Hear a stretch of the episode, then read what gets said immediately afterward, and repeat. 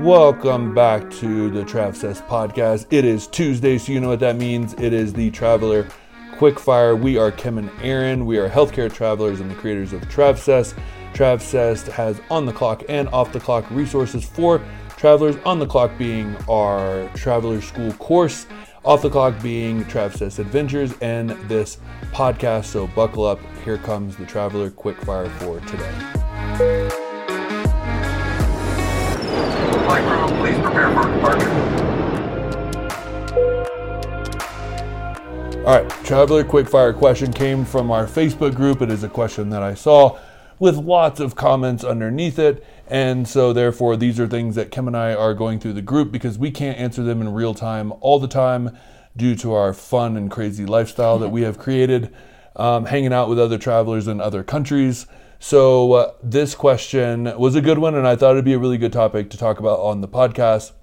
And the question is, if you are approaching three hundred sixty-four days in a contract, does time off that you've taken in that contract, extensions that had time off, count as minus days in that location?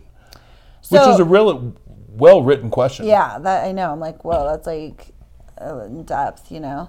But like, I wanted to use this question as a way to talk about staying in one place for a year in general as a traveler, and like general rule of thumb and things to think about um, when we're staying for one contract for a longer period of time, because that does happen. We've had experience experiences with that, which where we made terrible decisions based off the knowledge that we had at the time. So we want to just kind of go in and what you need to know with this. Totally.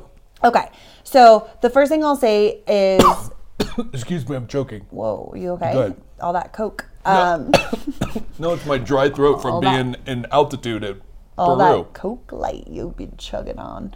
So, rule of thumb. As a traveler, you want to be constantly in motion. You want to be traveling. That is the best practice. Actually, let me rewind. I want to start by saying we are not accountants. We are not tax professionals. By any means, okay? We are two travelers that have traveled for ten years. We're experts in our industry. We know a lot, and we have learned a lot through other experts, okay? And through our own mistakes. And through our own mistakes. But my best advice is to consult an actual tax professional with specific questions that you have. Now that that's out of the way, okay. So we're meant to be moving around. So, what does that mean? If you if you find a contract that you really love and you want to stay, and you're making great money and you love the area and you love the people and you want to stay, stay, stay. If you have worked for, say, seven months, okay, and you want to do another extension, and that extension is going to put you into over a year in that same location, the moment you sign that contract, doesn't matter if it hasn't even been a year yet, the moment that you sign the contract, everything will become taxable. Should be. Should become taxable. If you want to stay within the like guidelines, if you were audited. Exactly. Okay, that's another good question. That's another good point. None of this matters unless you're audited. The companies will have different rules. The companies will tell you different things, which we'll talk about a little bit. But this is really just important that if you were ever brought into an audit and you had to prove that you were you were not staying somewhere for a year or whatever the case is, that's where it would become a problem, where they would say you signed this on this day to put you into a year. Technically, all the wages that you've made should have been taxed, and they weren't because you got stipends, and that could become an issue. Totally. And I think the biggest thing is understanding that it really doesn't have anything to do with the facility at all. It has to do with the geographical location that you were in as a traveler. You become technically, with the way they look at it, as like a permanent resident of that area after a year. So therefore, why are you getting tax-free stipends to be somewhere full time? Like, that doesn't make any sense from their logistical point of view. And so therefore, it, San Francisco is a great example, right? I was at Mills Peninsula Hospital in Burlingame. If I was there for six months and then, or let's just say for for eight months, right? I loved it there. I was there eight months and then U C S F called and they're like, ooh, come work for us. And I just transferred there, and that took me over the year. Technically, if I was audited, I could be dinged for staying in that geographical location for over a year, taking tax-free money, which once I transferred to U C S F, for that, after that year that it took me over that year, I should have been getting taxed on everything. And let me just um, explain like geographical location too, because that the Bay Area is a great example of that, because there's lots of hospitals and there's lots of contracts. And so a location, a geographical location means it's a non-commutable distance, right? So if you're working at Stanford and then you're working at U C F in San Francisco and Stanford's in Palo Alto, yeah. or yeah, in Palo Alto, well, that's a very commutable distance. That's the same geographical location. Or you're li- you're working now in Oakland, or you're working now in Half Moon Bay. It's still all the same location, which means that you were in the same area. You have to be beyond a commutable distance. So if you were working in San Francisco for eight months and moved down to San Diego and and, and took another five month contract there, even though you're in the state of California, it's two completely different geographical locations. So it's not about the state, it's about the area that you're in. Or the facility.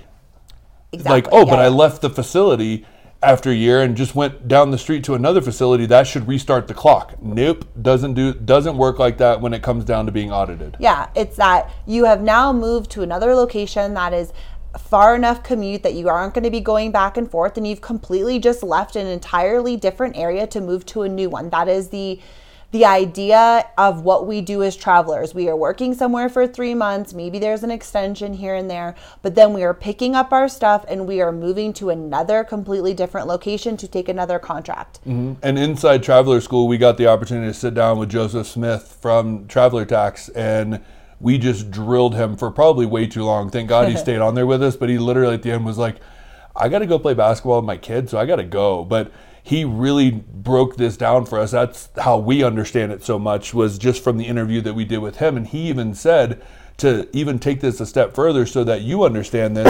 Like, even if you're doing seasonal and you're coming back every single year to the same location at the same amount of time, like every summer you're coming back there, the I R S could even look at that from an audit point of view and say, well, wait, you, you keep coming back to the same place. This isn't a travel assignment. This is not a per diem thing. Now, granted, that is like nitpicky, but that is something that he taught us that opened my mind to be like, wow, we are need to be in motion as travelers to be in compliance technically with the, you know, so you're not being, if you ever got audited, that you're not getting dinged.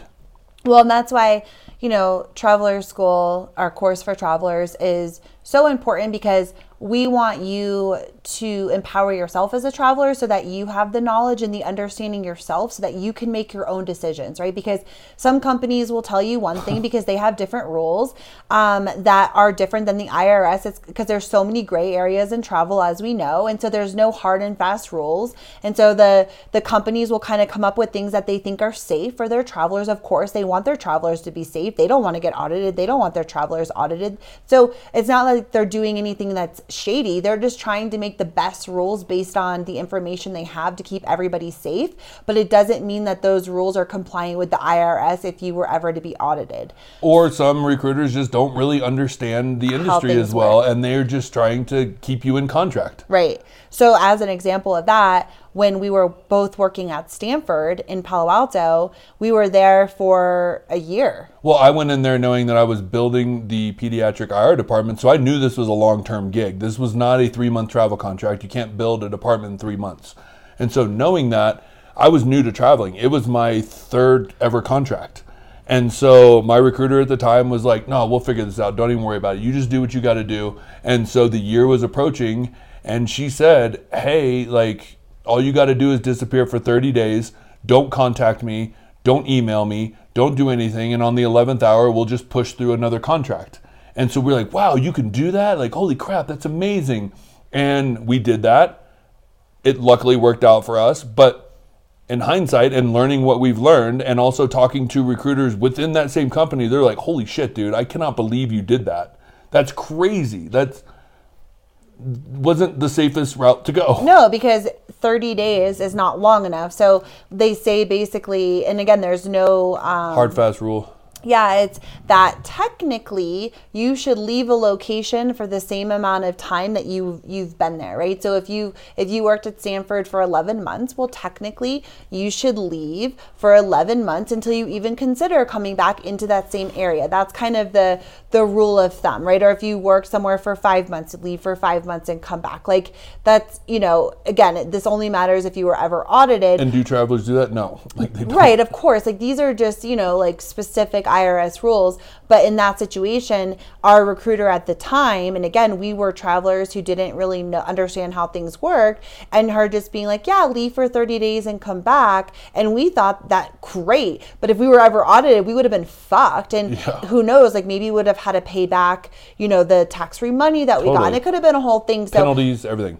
I think it's just important to kind of know how that works so that you can then make the decision, do you want to play a little fast and hopefully you don't get audited because you really do want to come back and make that money? Or do you want to play it smarter and you want to leave for, you know, uh, that time and just kind of be done with that contract? So we just want to be able to share with you what we have learned so that you can then make your own decisions, whatever that is for you. And I'll leave you with this. Just understanding it's all about the mindset and the way that you go about traveling. Kim and I believe firmly that as travelers, we get the beautiful gift of getting to explore different beautiful areas of our country, getting to work at as many locations as we can, to learn as much as we can.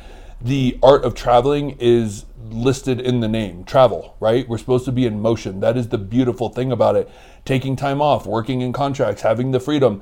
Like you went left out of full time to just go full time as a traveler again, like I don't, I personally don't find that to be the, the coolest aspect of our job. And I know that that's a hard transition for some people because they've spent years as full-time employees and then they travel and they find a location they really like and it's a greener facility than they were at. And they're like, wow, this is cool. Like, I like it here. I love it here. I'm making great money. I want to stay. But like, that's not what traveling is. And so understanding that, and you guys can do with this information what you want. We just want to be a spot to provide information so that you are fully empowered and that you can make the best decisions that you feel comfortable with. Yep, one hundred percent. We'll leave it at that totally. For this Hot Tip Tuesday. Oh, no, it's Hot Tip Wait, Tuesday? Wait, what was it before? Traveler Quick Fire. Quick Fire. Oh, I, I like, like Hot Tip Tuesday. Fuck yeah, Hot Tip Tuesday, baby. Just the tip. Just always. Actually, no, gross. Nobody wants that. I want the whole thing. Well, we will see you next Tuesday with another Hot Tip, Traveler Quick Tip, Quick Fire Tuesday, TravSess Tuesday, whatever you want to freaking call it.